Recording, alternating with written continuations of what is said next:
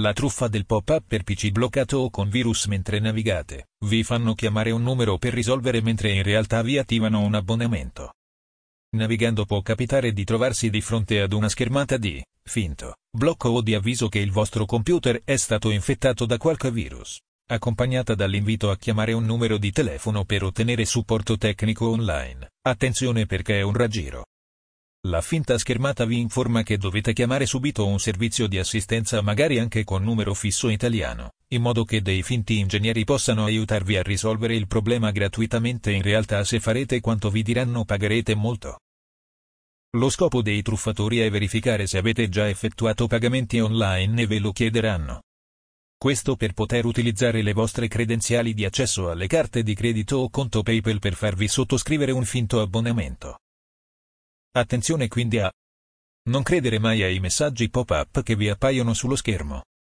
Mai premere i tasti Win più R per conto di un operatore telefonico che vi potrà far eseguire in questo modo comandi pericolosi. Non chiamare numeri di telefono di assistenza senza prima aver verificato su Google se vi sono commenti negativi o comunque riferimenti di serietà. Sospettare sempre se uno sconosciuto al telefono vi chiede senza convenevoli se siete soliti fare pagamenti online. Non dare mai i propri dati della carta di credito o informazioni di accesso PayPal per telefono a nessuno. Se siete già stati vittime di questo raggiro. Controllare la lista dei programmi installati sul vostro computer per verificare se ve ne sono dei nuovi dal menu di Windows. Aprire il pannello di controllo e cercare installazione applicazioni e vedere la data di installazione facendo il filtro ordina per data di installazione. Se avete dato i dati della carta di credito fate bloccare subito la carta. Se avete gli accessi alla banca o PayPal registrati nel browser cambiare subito tutte le password.